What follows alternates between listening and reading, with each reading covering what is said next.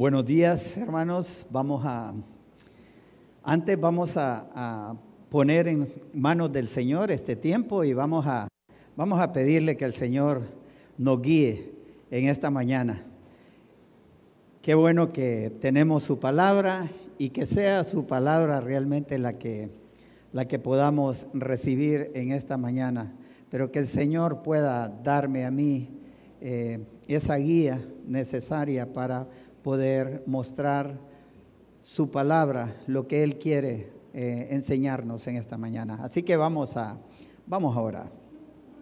Señor, te damos las gracias por el tiempo que nos das aquí juntos. Gracias. Gracias, Señor, porque es tu palabra, Dios, la que nos guía. Y yo te ruego, Dios, porque en este tiempo eh, tú muestres tu voluntad lo que tú quieres enseñarnos a cada uno de nosotros. Te ruego, Dios, porque tú me guíes y que, que realmente sea tu palabra la que podamos recibir en esta mañana. Te pido porque tú te glorifiques a través de tu palabra. Te lo pedimos en el nombre de nuestro Señor Jesucristo. Amén. El enemigo de la obra de Dios a través de la historia hemos visto cómo ha atacado. Y nosotros recordamos, recordamos por ejemplo el tiempo de la reforma en el siglo XVI cuando Dios usó esos guías espirituales que eran necesarios eh, para ese tiempo, Lutero, eh, Swinglo, eh, este, eh, este hermano Juan Calvino y todos esos nombres, esos hombres que fueron, fueron realmente hombres de Dios que Dios utilizó precisamente en un momento en que la iglesia estaba secuestrada por falsos maestros. Y es que el enemigo a través de la historia ha atacado a la iglesia de Dios. Después de ese tiempo, a mediados del siglo XVIII, podemos eh, notar cómo nuevamente el enemigo ataca, ataca la obra de Dios a través de un movimiento histórico intelectual que fue conocido como la Ilustración. Este movimiento es el que impulsó la Revolución Francesa los pensadores de este movimiento dijeron, vamos a disipar las tinieblas de la ignorancia de la humanidad a través de las luces del pensamiento y la razón. Este movimiento se caracteriza por darle la preeminencia al conocimiento humano. Es la era de la razón. Muchos historiadores le llamaron el siglo de las luces. Yo le llamaría el siglo de las tinieblas. En Isaías 55, versículo 8 al 9, el Señor nos dice, porque mis pensamientos no son vuestros pensamientos ni vuestros caminos, mis caminos, dijo Jehová. Como son más altos los cielos que la tierra, así son mis caminos más altos que vuestros caminos y mis pensamientos más que vuestros pensamientos. Estos pensadores de este movimiento le daban la preeminencia a la razón humana. Ellos decían vamos a destruir esa ignorancia del hombre a través de la misma capacidad del hombre mismo. El hombre es capaz de desarrollar su conocimiento de tal manera que puede liberarse de esa ignorancia. Pero hermanos, la verdad de Dios nos muestra lo contrario. El razonamiento humano es un razonamiento que está caído por consecuencia del pecado. Es un razonamiento que no tiene la capacidad de causar esa liberación nuestra. El hombre es liberado a través del conocimiento de la palabra de Dios. Y es necesario que todos y cada uno de nosotros renovemos constantemente nuestra mente en ese conocimiento de la palabra de Dios. Así como vemos cómo Satanás ha utilizado estos movimientos para atacar la obra de Dios, sabemos que en tiempos de Esdras, que es lo que vamos a estudiar eh, en esta mañana, Esdras capítulo 7, versículo 11 al 28, en tiempo de Esdras, sabemos que el pueblo de Dios había sufrido también esos ataques del enemigo. Anteriormente a Esdras, em, el pueblo de Israel se había desviado de la voluntad de Dios. Sus reyes ya no buscaban la voluntad de Dios. El enemigo había causado ese, e, ese desánimo espiritual en el pueblo de Israel de tal manera que Dios tuvo que entregarlos al cautiverio y por consiguiente tuvieron que pasar 70 años de cautiverio en Babilonia. Este pueblo, por causa de su eh, falta de espiritualidad y falta de, de ser un pueblo temeroso de Dios, cayó en garras del enemigo al punto que ellos empezaron a adoptar las costumbres paganas de los pueblos extranjeros. Y es ahí donde viene Dios y muestra una vez más su misericordia y amor para con todos aquellos sus escogidos.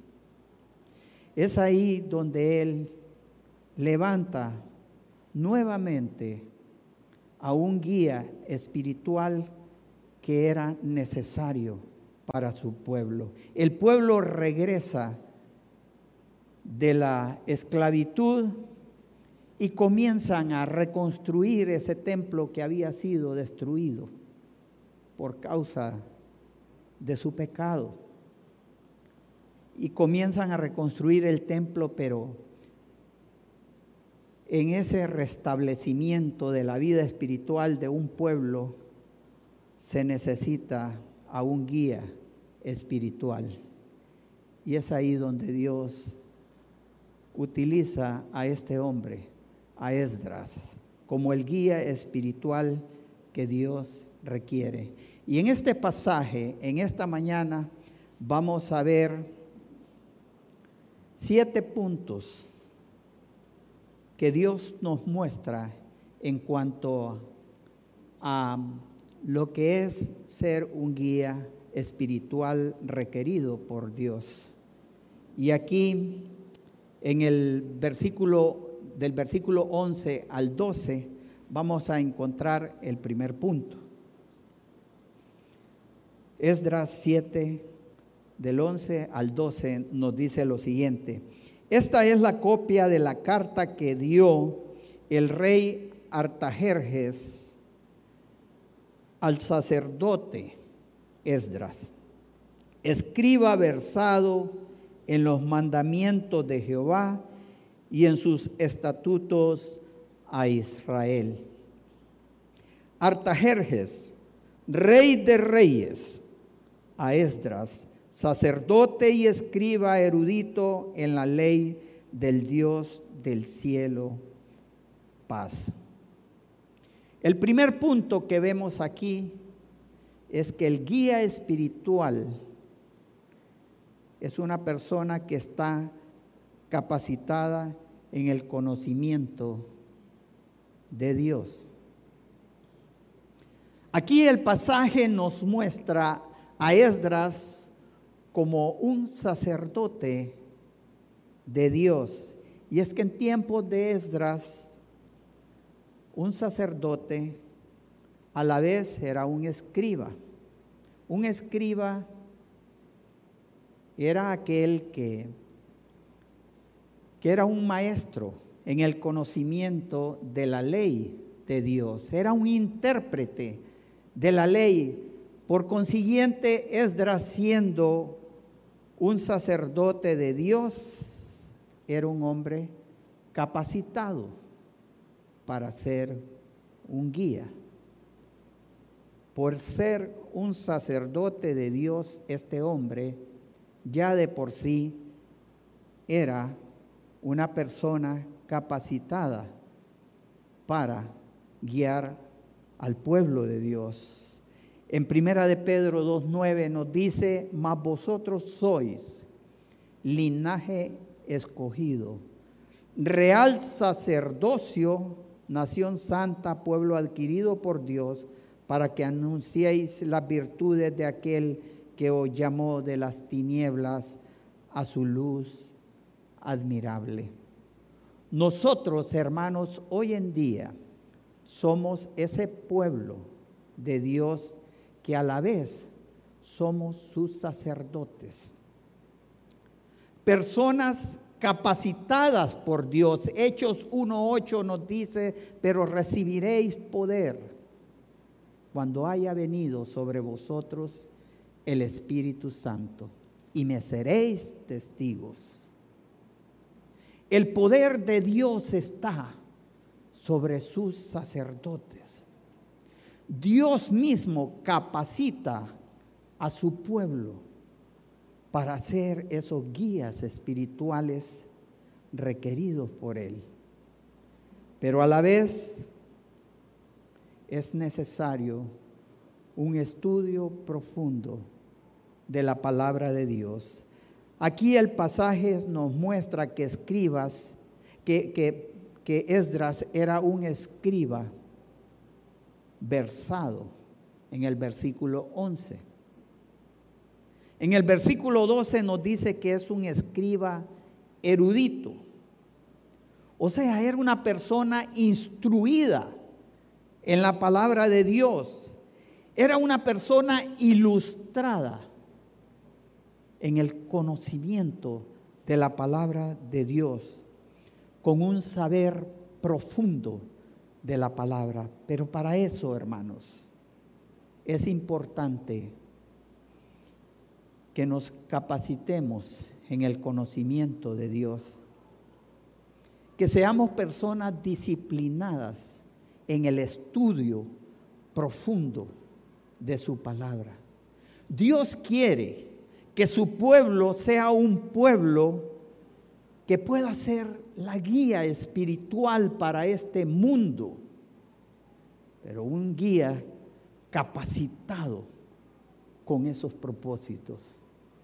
Por eso es importante que nosotros nos capacitemos en su palabra.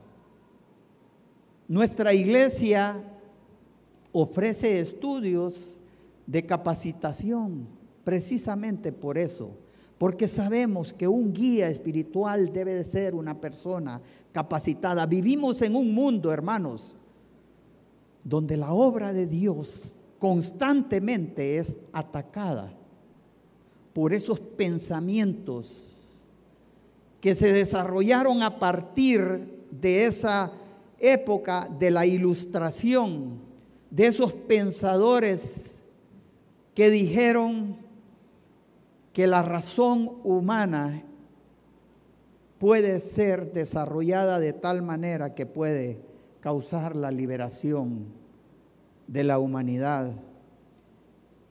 Esta gente estaban engañados porque no saben que el verdadero problema del hombre es que su mente ha sido dañada por causa del pecado. Estos pensadores desarrollaron pensamientos como el humanismo, el idealismo, el racionalismo y todos esos sismos que hoy en día están causando que nuestras mentes sean desviadas del verdadero conocimiento que nos va a liberar a nosotros de las consecuencias del pecado. Segundo punto que Esdras nos muestra aquí de lo que es un guía espiritual, lo vemos en el versículo 13. Por mí es dada orden que todo aquel en mi reino del pueblo de Israel y de sus sacerdotes y levitas que quieran ir contigo a Jerusalén, vaya. El segundo punto es que el guía espiritual tiene el cargo de presidir. Un guía espiritual tiene seguidores. Y si tiene seguidores, es preciso que este guía espiritual pueda presidir a sus seguidores. Ahora, aquí el pasaje nos muestra cómo o a quiénes debe de presidir. Y dice aquí que es al pueblo de Dios, que todo aquel en mi reino del pueblo de Israel que quiera ir contigo. Al pueblo de Dios, pero a la vez también a otros guías espirituales y a sus asistentes. Nos dice el pasaje, sacerdotes y levitas que también quisieran ir con Esdras. Esdras tenía que presidir a este grupo de seguidores para emprender la obra de Dios. Tercer punto, versículo 14. Porque de parte del rey y de sus siete consejeros, eres enviado a visitar a Judea y a Jerusalén conforme a la ley de tu Dios, que está en tu mano. Como tercer punto vemos que un guía espiritual es una persona eh, enviada, es un enviado. Pero debemos de tener claro que todo enviado de Dios es a un lugar específico. No es al lugar que a nosotros se nos ocurra ir. Si usted está en esta iglesia, si todos nosotros somos parte de esta iglesia, es porque debemos de saber que Dios así lo ha establecido. Que esta sea nuestra iglesia, que somos enviados a este pueblo. Pero no es por criterio humano, es por criterio de Dios, a un lugar específico que Dios ha determinado para nosotros y que es conforme a su palabra conforme, dice, a la ley de tu Dios. No es conforme a nuestro criterio, es conforme a la palabra de Dios. Como cuarto punto, en el versículo del versículo 15 al 18 nos dice, y a llevar la plata y el oro que el rey y sus consejeros voluntariamente ofrecen al Dios de Israel, cuya morada está en Jerusalén, y toda la plata y el oro que hay es en toda la provincia de Babilonia, con las ofrendas voluntarias del pueblo y de los sacerdotes que voluntariamente ofrecieron para la casa de su Dios, la cual está en Jerusalén. Comprarás pues diligentemente con este dinero becerros, carneros y corderos, con sus ofrendas y sus libaciones, y los ofrecerás sobre el altar de la casa de vuestro Dios, la cual está en Jerusalén. Y lo que a ti y a tus hermanos os parezca hacer de la otra plata y oro, hacedlo conforme a la voluntad de vuestro Dios. La obra de Dios, hermanos, requiere de recursos económicos y por consiguiente el guía espiritual debe de ser un administrador de la provisión de Dios. El dinero es tan espiritual como espiritual es buscar la voluntad de Dios. Y aquí, aquí vemos a este hombre, a este guía espiritual Esdras que Dios está utilizando para liberar a su pueblo de esa esclavitud espiritual también en que se encontraba. Vemos a este hombre pues gozando de esos recursos que eran necesarios para la causa de Dios, que Dios le estaba proporcionando a través de los beneficios gubernamentales para la obra. Dice, eres enviado a llevar la plata y el oro que el rey y sus consejeros ofrecen al Dios de Israel. Imagínense. Al mismo rey Artajerjes, Dios está utilizando para proporcionar recursos para la obra de Dios.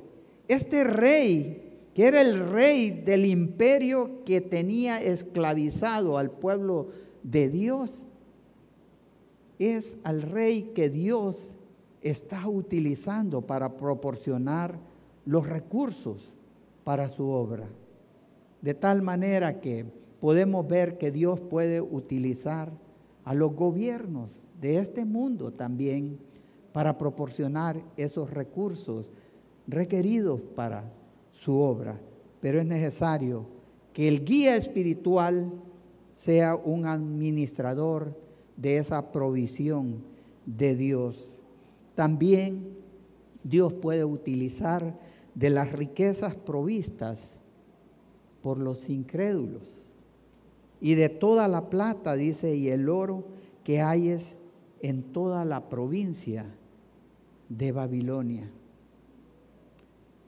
De los recursos de la gente incrédula. Hace poco nuestra iglesia recibió una ayuda, un contenedor de, ayuda para todas aquellas personas que fueron damnificadas en las tormentas eh, que sucedieron el año pasado aquí en el país. Y hermanos, créanme que nosotros hemos visto esa provisión de Dios en todo esto. Era necesario pagar algunos, eh, eh, algunos gastos aduaneros para la introducción de este, de este contenedor y Dios soberanamente utiliza los recursos de un hombre incrédulo, de un hombre que ni conoce a nuestra iglesia. Proporciona los recursos de un espacio donde nosotros no sabíamos dónde íbamos a colocar toda esa ayuda que viene, que precisamente esta semana nos, llegó, nos eh, la pudimos sacar de aduanas, pero necesitábamos un lugar donde tener esa cantidad de ayuda. Y este hombre incrédulo, que no conoce ni ni la iglesia, ofreció el espacio de su empresa para tener ahí esa ayuda.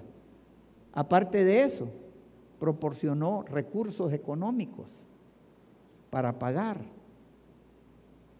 los gastos aduaneros que se necesitaban para tener esa ayuda. Díganme, si Dios no puede utilizar las riquezas provistas por los incrédulos, pero es necesario que el guía espiritual de Dios administre esa provisión de Dios. También debe de administrar esas ofrendas voluntarias del pueblo de Dios y de sus siervos. Sabemos que en nuestras iglesias el mismo pueblo de Dios también proporciona recursos, ¿verdad? Económicos a través de las ofrendas. Y de eso obviamente un guía espiritual, un guía que Dios está utilizando para su obra, debe de saber administrar también esos recursos del pueblo y de los sacerdotes, dice, que voluntariamente ofrecieren para la casa de su Dios. Versículo 16. Pero también sabemos que es importante que este guía espiritual administre de tal manera que sepa establecer las compras necesarias que se tengan que hacer con este dinero. Comprarás pues diligentemente con este dinero becerros, carneros y corderos con sus ofrendas y sus libaciones y los ofrecerás sobre el altar de la casa de vuestro Dios, la cual está en Jerusalén. Y lo que a ti y a tus hermanos os parezca hacer de la otra plata y oro, hacedlo conforme a la voluntad de vuestro Dios la administración de los recursos que Dios proporciona, hermanos, es conforme a la voluntad de Dios. No es conforme a la voluntad humana. No es conforme a lo que nosotros queremos. Es conforme a la voluntad de Dios. El siguiente punto, el punto número 5, que nos muestra aquí Esdras, lo encontramos del versículo 19 al 24. Y todo lo que se requiere, perdón, los, el versículo 19 al 24, los utensilios que te son entregados para el servicio de la casa de tu Dios, los restituirás delante de Dios en Jerusalén. Y todo lo que se requiere para la casa de tu Dios, que te sea necesario dar, lo darás de la casa de los tesoros del rey. Y por mí, Artajerjer, reyes, rey, es dada orden a todos los tesoros que están al otro lado del río, que todo lo que os pida el sacerdote Esdras, escriba de la ley del Dios del cielo, se le conceda prontamente hasta 100 talentos de plata, 100 coros de trigo, 100 vatos de vino y 100 vatos de aceite y sal sin medida. Todo lo que es mandado por el Dios del cielo sea hecho prontamente para la casa del Dios del cielo, pues ¿por qué habría de ser su ira contra el reino del rey y de sus hijos? Y a vosotros os hacemos saber que a todos los sacerdotes y levitas, cantores, porteros, sirvientes del templo y ministros de la casa de Dios, ninguno podrá imponerles tributo, contribución ni renta. Aquí nos presenta el quinto punto, y es que todo guía espiritual debe de saber que Dios es el que soberanamente da los recursos utilizando los gobiernos. Dios le ha mostrado su soberanía sobre los gobiernos. Fíjense, aquí vemos un punto bien interesante, cómo, cómo Dios usa a este rey para proporcionar esos recursos. Dios puede hacer que los gobiernos restituyan lo que han quitado a la obra de Dios. En el versículo 19, los utensilios que te son entregados para el servicio de la casa de tu Dios, los restituirás delante de Dios en Jerusalén. Hoy en día sabemos que existen gobiernos que han atacado fuertemente la obra de Dios de tal manera que han quitado los recursos de Dios para que esa obra continúe. Sabemos de gobiernos que han abusado de los recursos de la obra de Dios y se han apropiado de ellos. Y quiero decirles que esos gobiernos un día tendrán que restituir eso que le han quitado a la obra de Dios. Dios sabe el día y la hora en que estos gobiernos tendrán, que restituir, si es necesario hasta de rodillas ante Dios, todo eso que han quitado a la obra de Dios. Y Dios puede hacer uso de los recursos del gobierno, versículo 20, y todo lo que se requiere lo darás de la casa de los tesoros del rey. Hermanos, créanme que Esdras lo más seguro que estaba sorprendido de ver cómo un rey como el rey Artajerjes estaba proporcionándoles todos los recursos que necesitaban para la construcción de la obra de Dios. ¿Cómo nosotros no podríamos pensar que nuestros gobiernos podrían también hacer lo mismo si a Dios así pues le place hacerlo? Dios es soberano sobre todo gobierno. Es más, su soberanía llega al punto en que hasta puede hacer que toda exención dada por los gobiernos también se dé porque provienen de Dios. Miren lo que dice el versículo 24. Y a vosotros os, os hacemos saber que a todos los sacerdotes y levitas, cantores, porteros, sirvientes del templo y ministros de la casa de Dios, ninguno podrá imponerles tributo, contribución ni renta. Sobre esa ayuda que les estaba mencionando hace poco, de ese contenedor, hermanos, había que pagar impuestos de introducción. ¿Quieren que les diga algo? Dios Dios permitió que el gobierno pudiera exonerar los gastos necesarios para la introducción de ese, de ese producto, de todo ese contenedor. Díganme si Dios no es soberano sobre los gobiernos. Y como sexto punto, En el versículo 25 al 26 nos dice Esdras, y tú Esdras, conforme a la sabiduría que tienes de tu Dios, pon jueces y gobernadores que gobiernen a todo el pueblo que está al otro lado del río, a todos los que conocen las leyes de tu Dios y al que no las conoce, le enseñarás.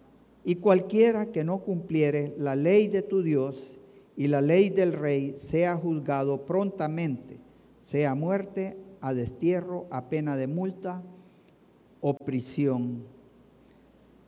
El sexto punto que aquí nos muestra el pasaje es que el guía de Dios delega.